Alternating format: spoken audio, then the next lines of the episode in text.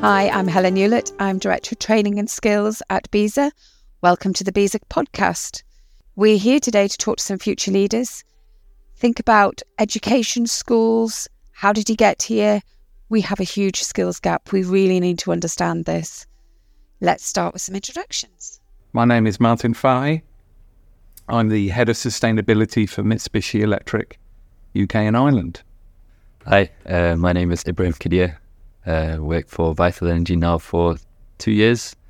I'm going on to my level six degree apprenticeship in building services engineering. Hi, I'm Stephen Hinson, um, mechanical engineer for HE Simm. So we're here today to talk about um, future leaders, the le- next generation. Um, why why you've decided to come into this, and what you think we need to do to make sure we achieve our net zero targets, and how can we make sure that we we close that skills gap that we uh, always talk about within the industry. So I think probably a good idea if we start off with um, some very I would consider simple questions, but they're probably lengthy answers. Um, so Stephen, from a, um, a school's perspective, how did you know about building services? What what made you know about this this industry and, and make you think about coming into it? So I didn't actually know about this at school. It was more um, when I was applying to university. Um, so I came in a different route than a lot of people come in through apprenticeships. But for me, it was when I was looking at university courses um, and I seen it and it kind of stood out from the rest for me. So I was looking at a few different ones, motorsport, mechanical. I knew it was something engineering I was going to do. Um, and then I seen building services and how kind of applied it is compared to a lot of other, say, mechanical engineering. This one's more physical. You, you kind of can go and see it. You know, you're more involved. You kind of, you know what a boiler is. You know, and that kind of drew me to it where I could actually um, kind of understand a lot more what you know I'm doing if I'm designing a ship. You don't necessarily get to mm. you, you know involve this. You kind of you live in buildings, so you're kind of around it. So that's what kind of drew me into it. Mm-hmm. And what about you? So I had the uh, my uncle actually is a lecturer in a university, and it was very early on. Uh, he mentioned it to me, and so I kind of looked into it, and I thought, you know, it's it's living in it. For me, it was an opportunity for change. Something so big, something that we live day in day out. It's an opportunity to kind of make a difference in everyone's lives and moments where, you know, you may not even realize. So yeah. And is that how your uncle sold it to you? No, it was like there's a new course. We need more people. so, so, so, yeah, but yeah, I'm I'm I'm privileged to kind of be in this position. And then in terms of the apprenticeship, I I, I it was like over a summer. So I started in, in sixth form, um, completed the first year twelve, and wasn't so sure if I wanted to carry on and, and complete. So it was like I think it was over two weeks. I found the apprenticeship on the government website, applied, I didn't. I didn't even really, like tell my parents or nothing. Got the, the interview. Oh, I was like, oh, by the way, um, I'm because I live in Liverpool, so the interview's in, in Blackburn, another fifty miles away.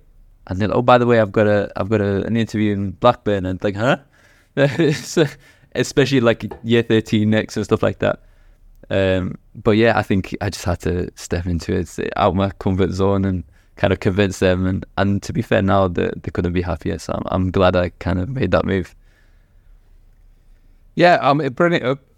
I'm struck by a theme of what you both said there about you. You said Stephen about that. There's been it was about you know wanting to being an engineering field, but not necessarily having it drilled into exactly what that field was, but about buildings, the built environment just being that thing that we all experience and we all are part of. And uh, you said that as well, you know, about making a difference for the future in that. So that that, that was two that really quite striking, you know, as to, you know, I I can make a difference within this within this field because I mean it's not just people that have been around in this industry a long time. I'm one of them. Um, the buildings that you will be working on refurbishing, refur- the refurbishment challenge is, is huge for us as an industry.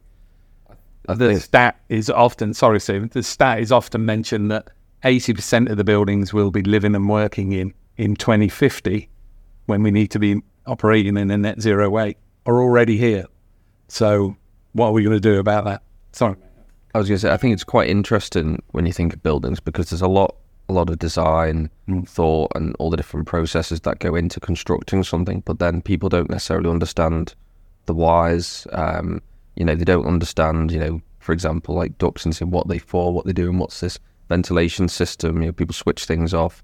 Even facility management doesn't necessarily always say understand the way. So if you have that level, you go. So when you come into it, it's quite interesting. You open a lot of people's eyes that when, you know, I went and visited one of my friend's apartments and he's got a ventilation system, but he didn't even know what it was doing or what the point of the purge. What so you go in and you go, this does this, but it seems to be a general rule that people don't. Not that it's their own, it's not their fault or anything, but no one kind of explains anything. So there's quite a like a, it's like a deep, a dark secret, a dark art. All of this that kind of, you know, is kept away. Um, but Is that something that you want to sort of bring in, bring uh, a spotlight onto actually now, you know, and say that I, I think it'd be really we better interact with these services that we all need? I think it'd be it's quite um, an interesting point, really.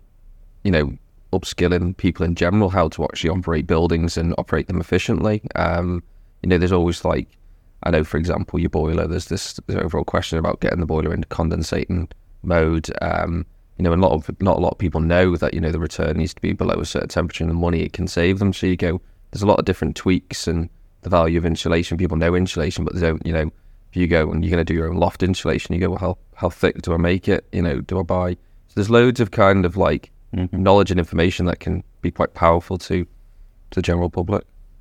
I think that's a key point, to be honest. You know, the fact that so many people maybe don't have that knowledge and simple information, so some little changes all compound on a mass scale. So many people end up applying it, and that's where you see the change. It starts with yourself. It starts with the small that you can apply and you can do. Then you see the difference later on, I guess. So that's very interesting. Actually, we we did a re, um, a report. We got Catapult Energy Systems Catapult to do a report for us um, last year, um, and the, one of the findings that came out to try and it was trying to look at how the skills, how can we make sure we've got the skills for net zero, um, and one of the things that they looked at was the whole life cycle of a building and the fact that actually there's no real skill set understanding, and we that's one of the things we need to fix. So exactly what you were saying, Stephen the ability to be able to understand from the client procuring all the way through to the actual occupier, knowing from the very beginning what was intended and how to utilize that building once they've done it. And actually, then through retrofit, when something then a building purpose then changes, you know, how do the occupiers then make sure that they, when it's handed back to them, and often the client isn't the person that occupies the building. So uh, probably 90 odd percent of the time, that's not the case. You know, even even when you buy a house, y- you didn't design it in the first place. So I think that's really one of the fundamental things that we need to to change, isn't it? Yeah, I mean, heat. You know, we all know it. We, your heating, heating in the UK, from a UK perspective, is a huge consumer of energy. Every, you know, everybody who knows this. That's why we need to transition away from um, our, our dependence on fossil fuels to other technologies.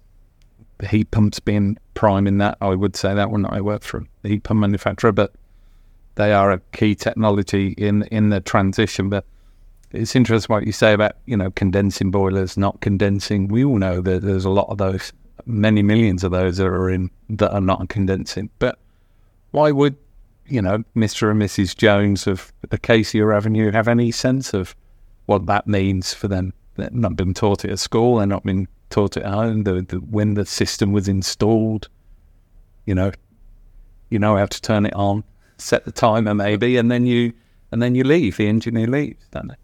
I think it's an interesting point there that if it was worked into, um, so say for example, physics at GCSE level, and examples and questions were applied directly to new technologies. Mm. You know, where you have them them questions, a plane flies along, or you know, you you put it in that way, so all of a sudden people start to understand.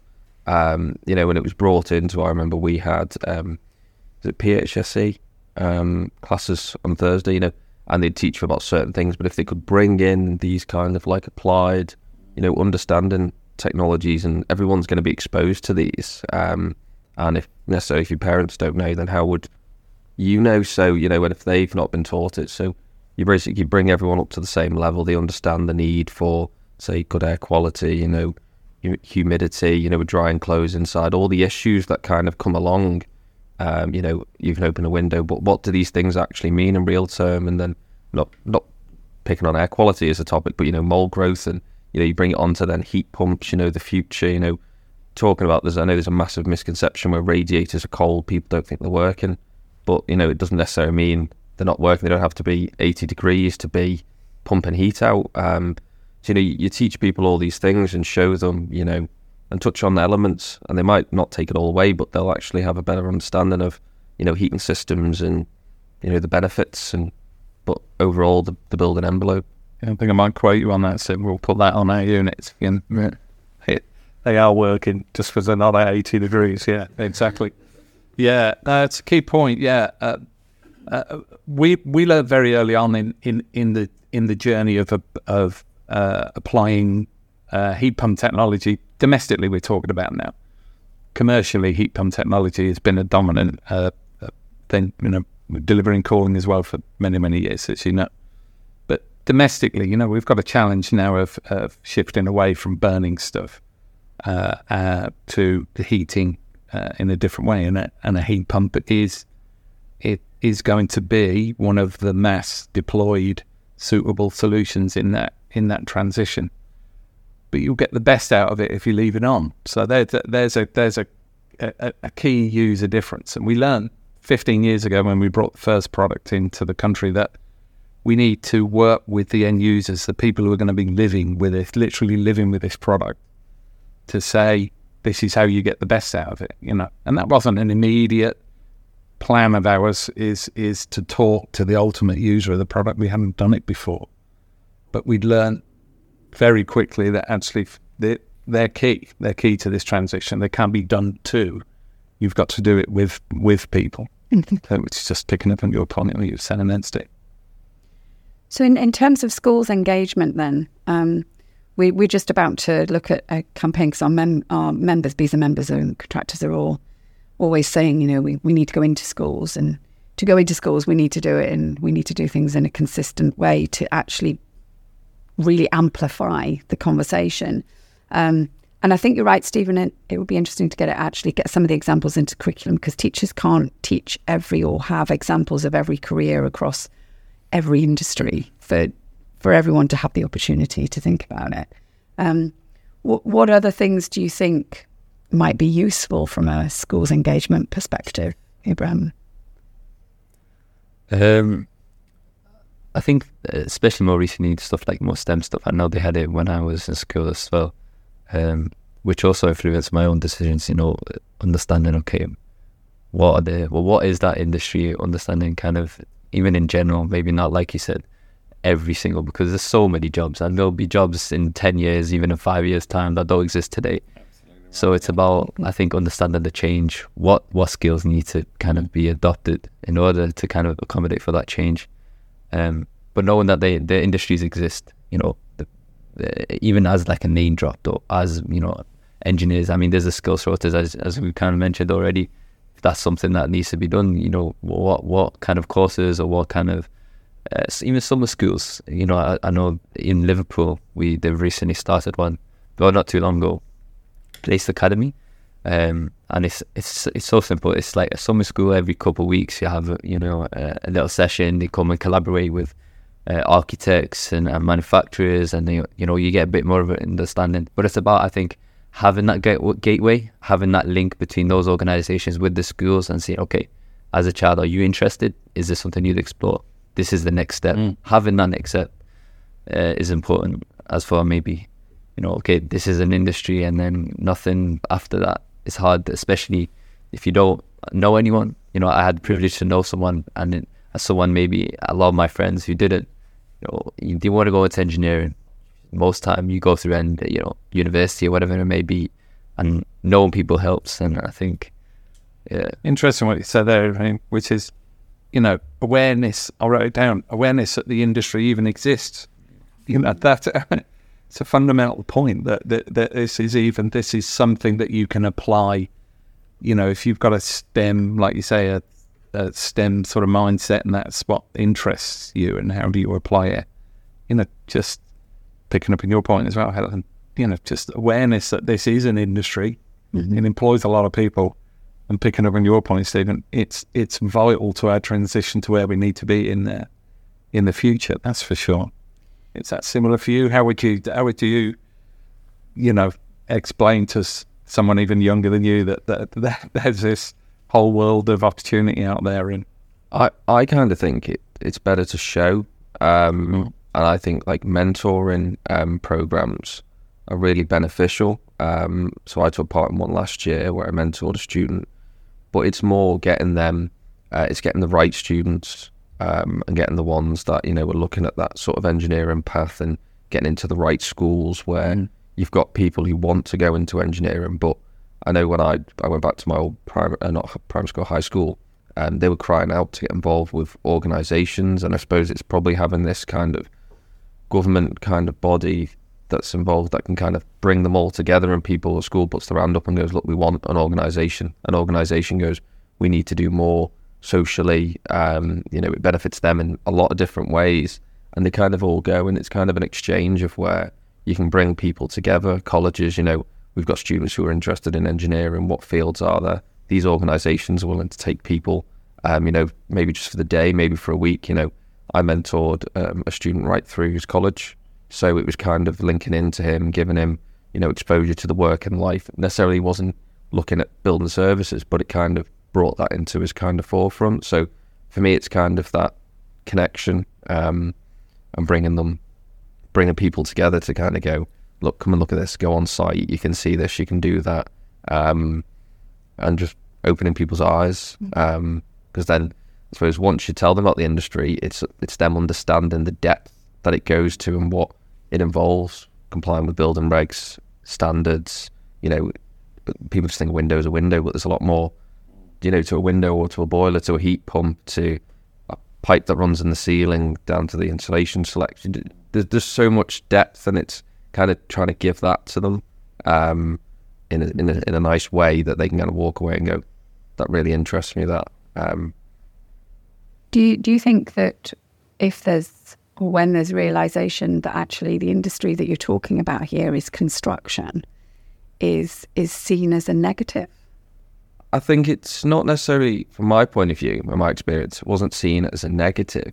It was more seen as um, a hard hat, um, bricks. I think there's, you know, a misconception. Um, how, how in the weather's cold and wet and all that sort of thing. Yeah, that, yeah, that, or an architect. that image. As soon as you mention construction, that's the thing. Yeah, Big high vis, yeah. yeah, high vis and boots and cold and wet and building sites. It, or an, or an architect carrying drawings from one meeting to another. That was Yeah. kind of like yeah, the image you have. That that's Yeah. all. But you know, when you actually get into it and you go quantity surveyor, like I necessarily didn't know what one of them was before I joined the industry. I, I knew what the word surveyor meant. yeah, Um, you know, you you think roofer, you think of all the applied things that you're understanding. You know, roofer, you know, brick, plumber.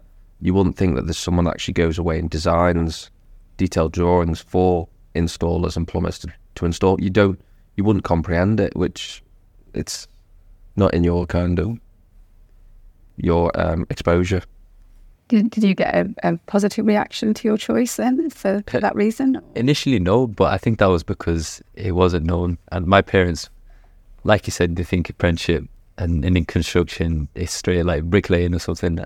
Hmm. And and which wasn't as interesting to me. But I think it was about it was once my mum actually kind of spoke to a friend of hers who's a civil civil engineer and educated. And I think then you kind of open the switch. It's not just about educating the younger generation, but maybe the older generations put trust in in the kind of new methods.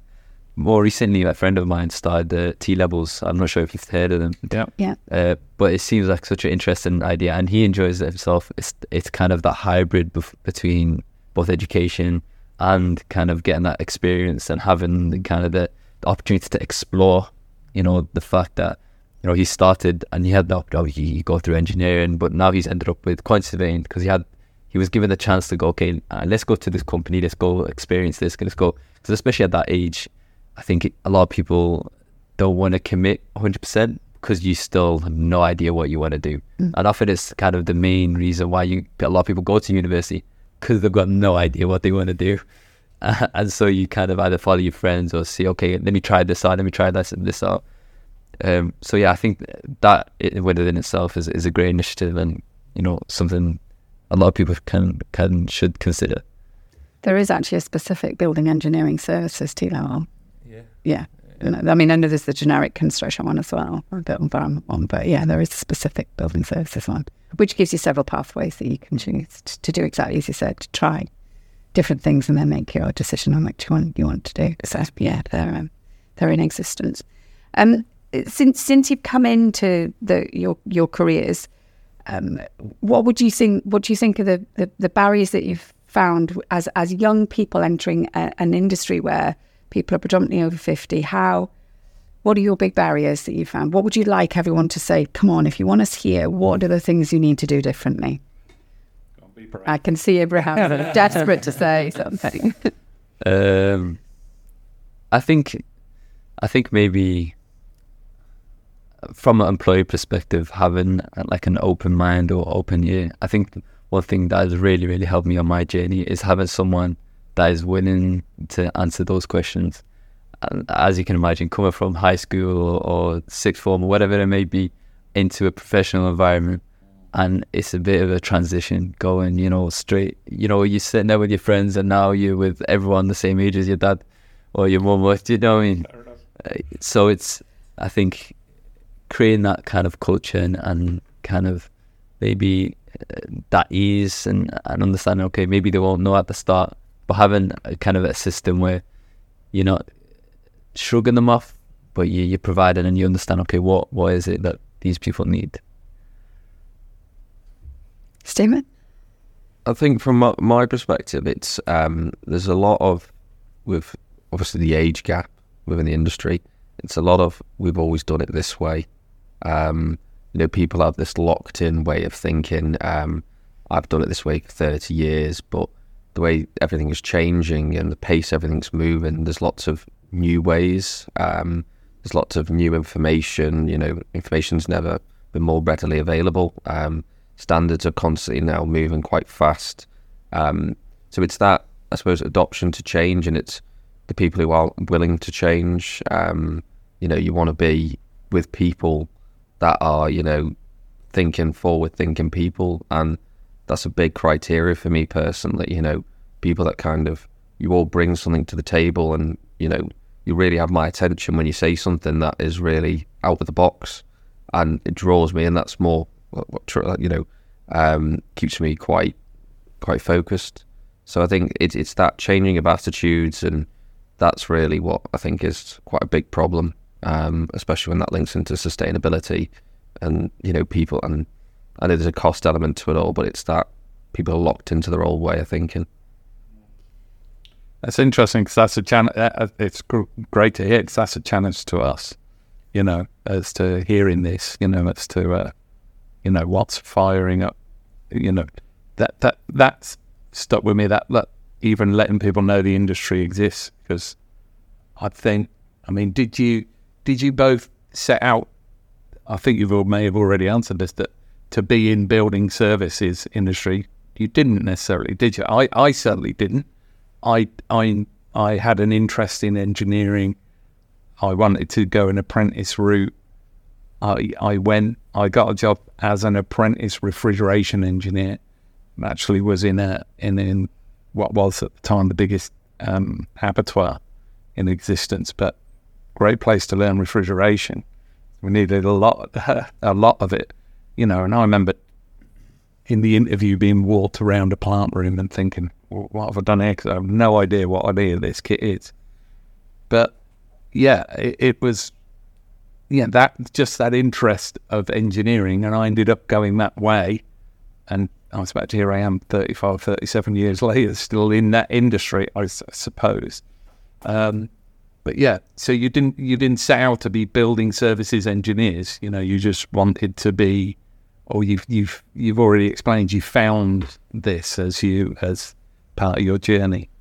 I think it's it's always interesting. I think one of the best things, or one of the most interesting things I've found, and very short period of the of the two years I've been in industry yeah. is, is having those conversations with people mm. older than me or my level or so many different backgrounds and when you have that conversation and they tell you, okay, I came from this and now I'm here, and you're like, like there's so many different routes. You, uh, you, you just kind of follow your passion, see what you love, and you know you never and you never know where you end up. To, you know, two years ago, in it, two years, six months time.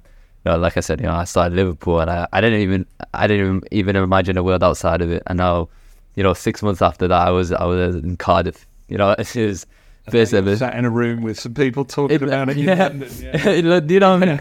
it's it's amazing. I think that's one of the kind of one of the best bits about what I do. I think it's Yeah, that's fantastic. Yeah. I would like just to add though, I think there's there's a role that the government kind of play in things where when teachers um, there's a shortage, they make a big noise. Um, when nurses or doctors or certain industries have a lack of people, but they don't make a noise, especially in this industry where you know the percentage is top heavy, and that's gonna you know eventually it's going to disappear. So you turn around, there's going to be a massive. It puts me and um, Abraham in a good good position, but um, you know they should be advertising and putting. There should be a like a say a website that just so shows where the gaps are because I know if I was leaving school and there was a massive shortage in one market, you're going to be drawn to that market. You know, if you know there's a lot of opportunity there. Um, it's so simple, you know. They have all the, the Office of National Statistics must have all this data, um, and they can see where trends and even bringing AI into it can go. Look, there's a shortage there, or you know, you can just go. Oh, I'll go into that field. You know, I know they always talk about doing what you, you want want to do, and you'll never work a day in your life and all this. But you have bad days and good days. So to me, it didn't always stack up. That you know, some days you're never going to want to go to work. But if you could go, there's a massive shortage here. It's in your interest to go into there instead of then competing with. You know, it just makes life quite a bit easier for younger people to make decisions. I, th- I think I think you're absolutely right. I think we've we've got a couple of challenges, fundamental challenges in terms of that. Uh, obviously, as BESA, as the association that represents us, um, the the industry, are very very well aware of, and, and it's a lot of my role is is talking about this or dealing with it or lobbying and having conversations about this. Um, we have an aging population, not just an aging issue around our particular part of the workforce. Our workforce is reflected across all industries, unfortunately. So we're actually top heavy as a as a whole country. Um, so as a result of that, we're fishing in the same pond that everybody else is fishing in, and it's smaller and it's decreasing. Um, so th- that's a big issue in the first place. Uh, 2022, 728,000 kids left school to go somewhere. And when they left, 310,000 of those went to higher education. And then when you start to get the numbers down and down and down in terms of 100,000 HGV vacancies, 100,000 nursing vacancies, we're fishing for the same people constantly. Um, that means that I think that for, for us as, a, as an industry, we, we, we are right. We are a priority occupation because there's this thing called climate change. And, and that is our way to sell it is to say, look, you need to make us a priority occupation in lots of for lots of different things. And like you talk about doctors and nurses, and yes, we have a huge issue with those as well. We need to be saying the same thing because you're not going to meet your targets unless you do something about helping us to attract people mm-hmm. into this industry. So please help us. That's absolutely, I think, one of the things that we need to do. But as an industry, I think the other thing we need to do is be o- more open to a diverse workforce. And we need to attract people from other industries to come into us. And actually, because there's, there's that phrase, I think I've, I've used it quite a lot, is, and I think you mentioned it we, earlier, if you don't put your ideas on the table, we need your ideas as, as young people and from different backgrounds and from different areas in the country and different regions and all the rest of it, because we need diversity of thought. And that diversity of thought is going to enable us to deliver net zero. And if we don't have that diversity of thought, we're going to keep doing, as you said, the same old thing again and again and again. So it's so important that we do all of that. Um, so yeah, I'm I'm very it's one of my, as you can just tell, one of my soapboxes that particular. Yeah, let's do this time. You'd. Yeah. It's, you put so much work into that area. Um, yeah, I'm I'm speaking later today at the at the conference about um, you know more at the contractor end of things, but um, and about the importance of that as a sector on this on this net zero journey. Because it all rolls, it sort of rolls downhill, doesn't it? You know, I don't mean that disparagingly at all, but you you mentioned the architects, the engineers. Ultimately, somebody's got to lay hands on pieces of equipment put it in correctly, put it in the right place, commission it. Vitally important. How much, we talked about commissioning over the years, so that it's set off on its life in the very best way that it possibly can, maintained properly. And of course, what's something that's come on certainly in my uh, years in the industry is more of an awareness of the whole life cycle of something now. Mm. Um, from the materials, the embodied carbon, and everything that's actually in that physical thing, all the way through its life to the end of life, and how do you pull those materials back? That's been one of the biggest shifts for me. I think that was never taught to us, never spoke about when I was at college. Was any any sense of that? That wasn't what we were talking about. It was about the raw skills of applying these boxes, boxes for jobs, if you like. Mm.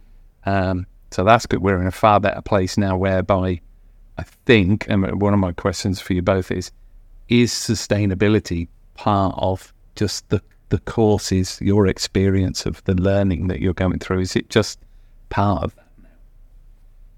Yeah, I think in, in every aspect of your life now, and engineering and outside of it, it's, it's something we all have to consider. Uh, like I said, you know, it's always the small things, and especially now in, in construction, when you're doing projects on such a scale, you know, even selecting the right things or, or planning appropriately um, down to that detail, it plays such a, a huge role. Yeah, no, I, would agree completely. I think sustainability is at the forefront now, um, especially the way the building rates are changing things. But I think the great thing with sustainability, although it's great for the planet and, and all that good stuff, it's more the challenge it brings to engineers. It's like a new problem. Um, there's new technologies. It's getting people thinking. It kind of brings a whole new set of challenges to your day job. So it's not the same old boiler install now. You know, it's moving away from that heat pumps, and everyone's then on this buzz and how they operate and different temperatures and different refrigerants. You know, yeah. every day is, is a school day um, because no one was using these technologies say 10, 15 years at the scale we're using them now. Um, so it, it does not bring in a very interesting dynamic to work um, that you necessarily wouldn't have had. What would you all look forward to in the future? Mm. Me personally. Yeah, yeah um, it's interesting because, as I say, if I reflect a little bit more, you know, I started my apprenticeship in 1985, refrigeration apprentice, lot big refrigeration systems and air conditioning systems in a sort of industrial context, I suppose, you know, it's in the meat industry as it was. Uh, refrigerants has got mentioned, uh, mentioned a couple of times already. You know, the refrigerants we were using then um, bear no resemblance to where, where we are now.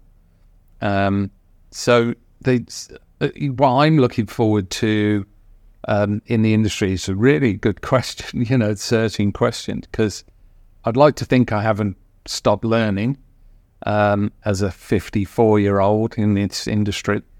I certainly didn't set out to be uh, spending my full time on uh, on the sustainability side of things.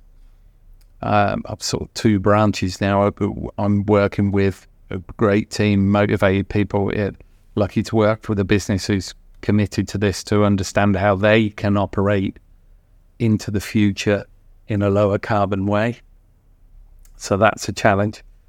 Uh, and I think what what most fires me up now is this sort of thing. Really is is is I, I call it like a sphere of influence. Everybody's got a sphere of influence, whether you're an individual or, or, or an individual working in a in a company of whatever size that is. Is how can we use that network properly and uh, and engage and collaborate um, to rise to the challenges that I already mentioned. We know what the challenge is now. We're a generation that's worked, cleverer people than I have worked out what the problem is, and humans are a big part of this problem. Um, now we need to go away and do something with that knowledge, and how are we going to engineer the future that's uh, um, and live and work and operate in a in a better way. So that's yeah, I I feel very fortunate to be in a position now, that many years down the line, to have some in small way uh, um, say in how we change things in the future. But yeah, it's a great question because it's yeah, you know, there is a we are definitely in the generations here. But we know when I find that when I'm talking to the likes of, of you two, but the things that you're saying are in inspirational stuff. You know, it's uh, you know remain challenged and interesting and uh, interested in how we can do things differently and better. More importantly. I'll pass that around the table. What are you? I want to say question to you. What are you? Um, for me, I, I think that the um, if if we could see um, an empowered and diverse workforce that feels that it can really set, you know, crack on with this challenge, then I think we've got a really good hope mm. of getting where we need to be.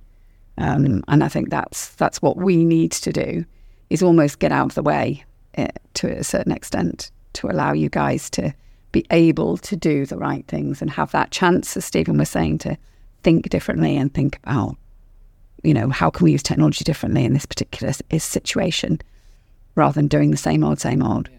Be open to listen. To what? The yes, yes ideas, and and truly have that seat at the table and truly actually tell us how we should be doing it sometime. So, in terms of the everyday activities that you have to do, is net zero and sustainability something that is at the forefront of what you're required? Is it embedded? Is it just there? Is it just part of it? Or is it, oh, we need to think about that that you're having to do?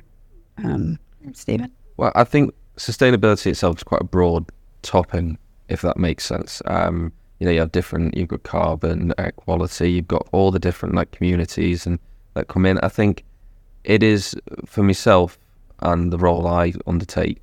There's a lot of um, kind of not wanting to waste energy. You know, can we do this differently? Can we do this? You know, at the end of the day, we could be liable if we are creating systems that are inefficient and 10 years down the line someone works that out you know they can they can come after um, so it is at the forefront um, i think there's a lot of drivers from clients now um, even buildings you know certain criterias and schemes such as BREEAM you know where you you're working towards and there's a lot of people you know clients are noticing metering is a big thing now they want to meter exactly how much energy they're using um, obviously it's their cost and the way energy prices have gone has kind of pushed everyone to start looking, you know, how do we reduce the actual consumption?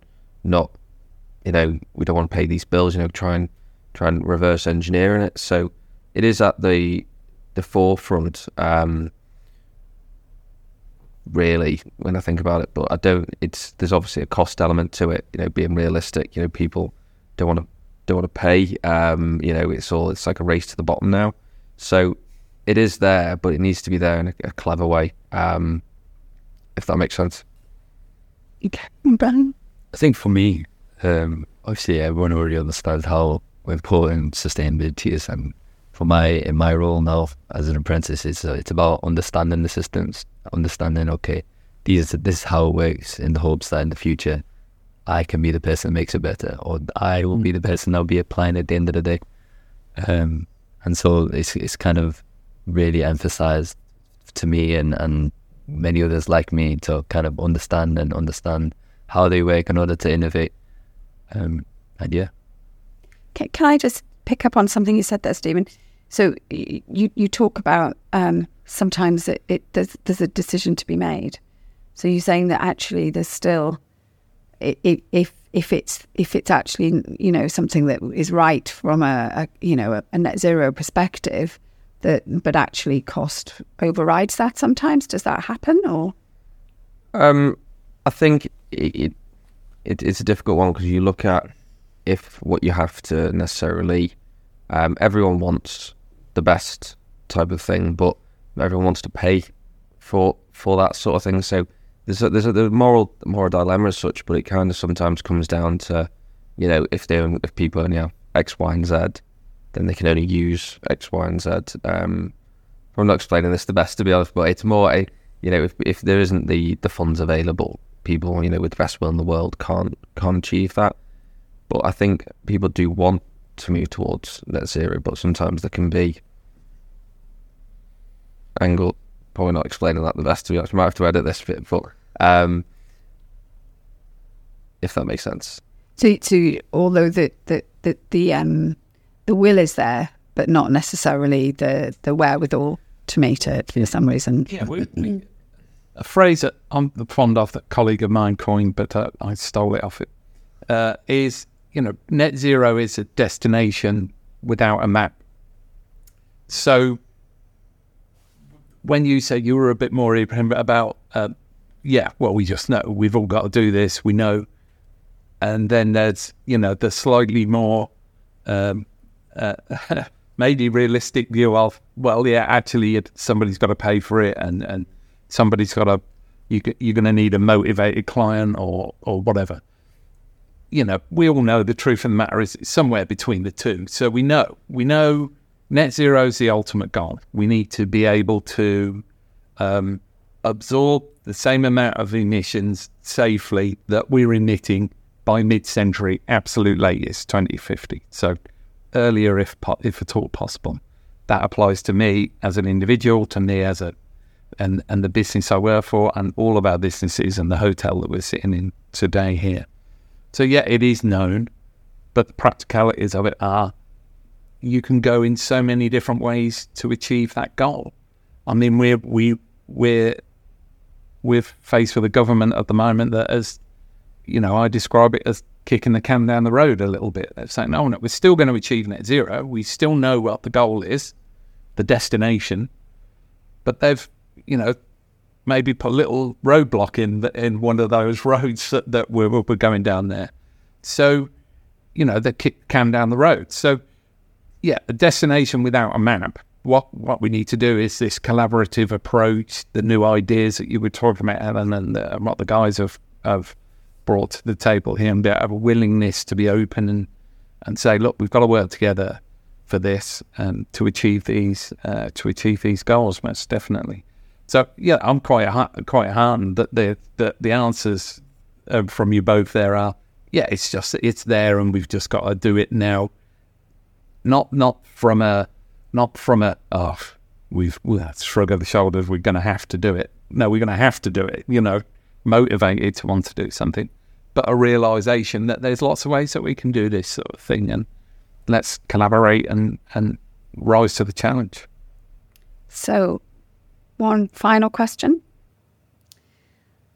Um, net zero targets. We are, I think, forty percent of the problem. I think roughly okay, in terms of emissions. So therefore, so from my perspective, that turn that around, let's flip it and be positive. We're 40% of the solution.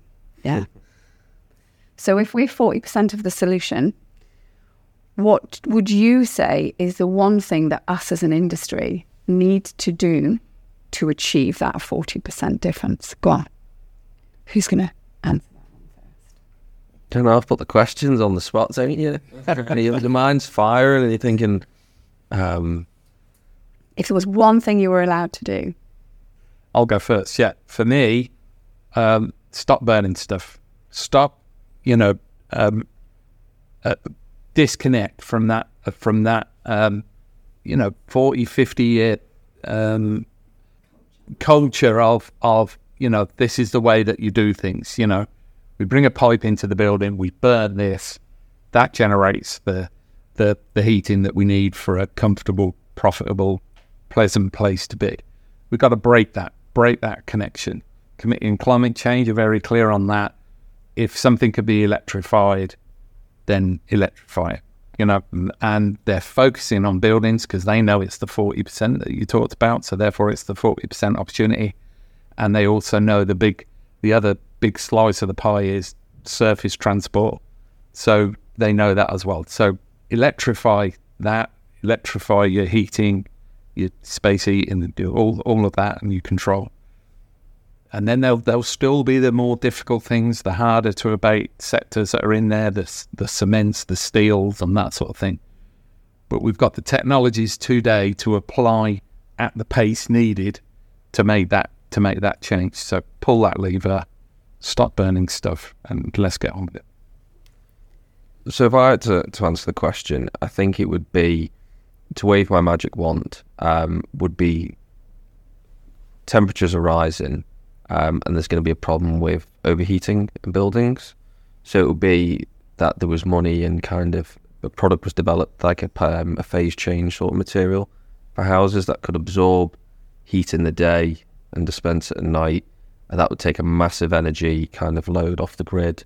I think, you know, cooling people might start, you know, if global temperatures are rising and all of a sudden people aren't used to sleeping, for example, through heat of an evening. Uh, this is just thinking outside the box. Um, people then all of a sudden will start introducing cooling. It'll become a quite popular thing in the UK. It's not like we're a warm climate where we're just used to sleeping through warm nights. People will then you know, start look. So this new energy demand comes, and you go, if there was just a material that would kind of this is future thinking that could just absorb heat and it could be used in different ways. You know, it's an insulating factor. If I had a magic wand, I'd say something along them lines um, would be my answer. Very good. I think the first thing that comes to mind is in terms of education, and so a lot of people think you know that education starts young, carries on young, you get to graduate, and then it stops.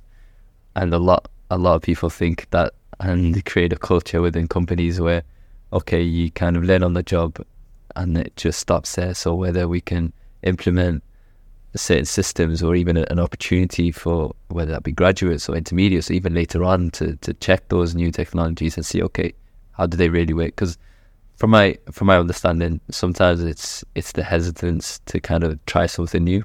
And like Stephen was, Stephen was saying sometimes it's it's costs as well. So whether you're willing to take that risk and whether it ends up working is is a different story. But having kind of having a system where you have the, the kind of flexibility to go and explore and see and understand. Okay, these are this is the, the climate in the UK. This is this is where we're heading to. Are we are we kind of competent enough to train the next generation in the first place in order to, for them to be ready? Yeah, I think it's it's something you know I would suggest. Fabulous answer. Lifelong learning is one of my big things, Yeah. and I think particularly actually it leads into the Building Safety Act and why the Building Safety Act and net zero are fundamentally intertwined. Because the Building Safety Act is going to ask for people to be competent at all points within their within their career, and that means CPD, that means reskilling, that means upskilling, that means use of new technologies whenever they're developed, getting to, to know how to to implement them, all of that stuff. So I think that's a really good answer.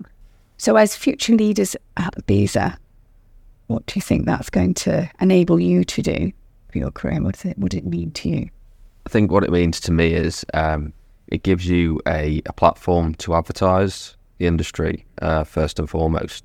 That you can then advertise what you're doing and kind of, you know, it kind of shows other people, you know, there's an industry here. There's a BESA conference. I know there's a big thing within the group about sharing posts and the outreach we can get from that. Um, you know, we're outreaching to a different audience than the main, say, BESA page. Um, so it starts to then, you know, link into obviously we have siblings, you know, different people that then all of a sudden it links in. Um, so I think it's advertising it. I think there's a lot of development for ourselves and being around um, people. You know, the conference itself is a great example where all of a sudden you've got some interesting speakers. You know, all of a sudden this group is enabled and drew, drew us in. And how do we share that then back out and bring more people together? So um, I think it's more about engaging with people and um, you know drawing more people to the organisation. And the more people we have, the more minds, the more diversity, all that good stuff. You know, everyone then benefits. I think also, you know, in addition to the idea that at the end of the day, you're looking for a young audience, you want to bring more people into the industry. You might as well have the young people asking the young people to come in. Um, but also with future leaders, it's understand, okay, you bring a load of people that are passionate about what they do or what they want to do or what they see themselves doing. And then it's about surround them or, or giving them resources in order to fulfill those goals and say, okay, this is what you want to achieve. We can make that happen. And it's creating, like we said before, you know, that, that bridge between the the people with so much more experience and so many, you know, kind of networks and uh, and kind of resources to them and how they can hand that down to the next people that's gonna take or, or you know take that responsibility after that. Well, I think um, for me, this has actually filled me with real hope that um, we've got people that actually are interested in solving the big problem that we have um, and in the right way as well. And I think it's our responsibility, certainly of Martin and I's generation, and our roles is, is to make sure that you actually are then given the platform, as you've mentioned, Stephen, and actually enable you and empower you to be able to um, to deliver on on this and, and engage more people and get more people into skills. So, yeah, thank you very much for for helping make me have um, opportunity and optimism for the future. It's a pleasure being here. Thank you. Thank you, Robert. Pleasure and a privilege, yeah. And, uh, I can't add any more to what, what you've all said. So it's been, yeah, inspiring talking with you all. And uh, best of luck for the future. And let's go out and make a difference together, I suppose. Let's Yeah. get this done. Thank you. Thanks so much. It's a pleasure being here.